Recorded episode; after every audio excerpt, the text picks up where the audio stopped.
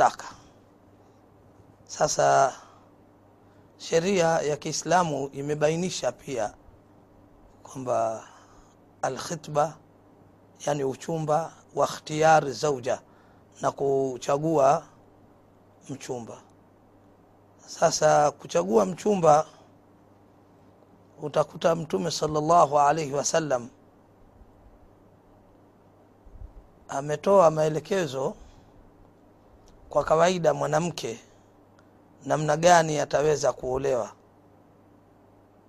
Akasema mtume salllahu alaihi wasallam tunkahu lmaratu liarbain kwa kawaida mwanamke huolewa watu wanaangalia mambo manne.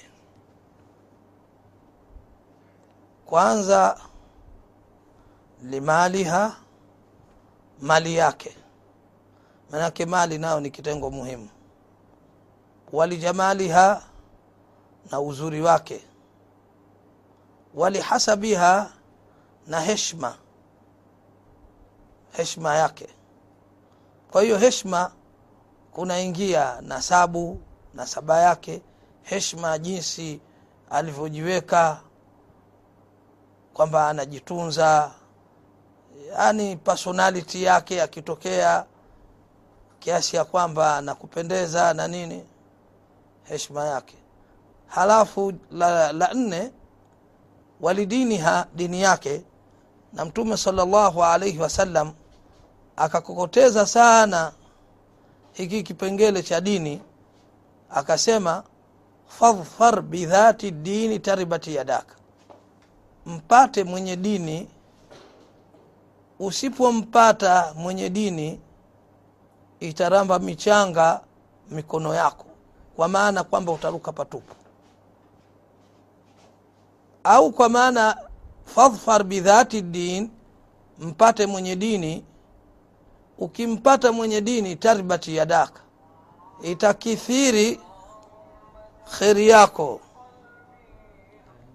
Fadhfar bidhati din tarbati yadaka mpate mwenye dini itakithiri kheri yako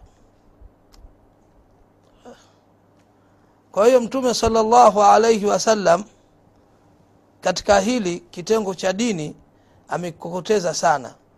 Kwa sababu maswala ya mali ni kitu ambacho kinachumwa.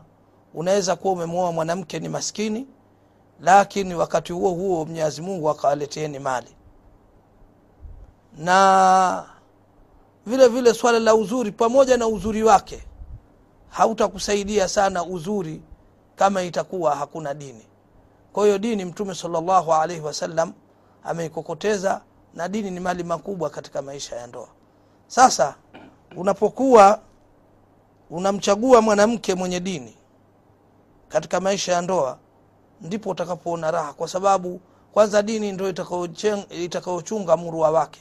Dini ndo itakayokuchunga wewe na kukisia kwamba kama alivyosema mwenyezi subhanahu wataala katika wanawake fasalihatu qanitatun hafidhatu lilghaibi bima hafidha llah wanawake wema ni wale ambao ni wachaa mungu wanaohifadhi mume wao wakati hayupo kwa vile mwenyezi mungu alivyowahifadhia. Na hifdhi kubwa na hifadhi ambayo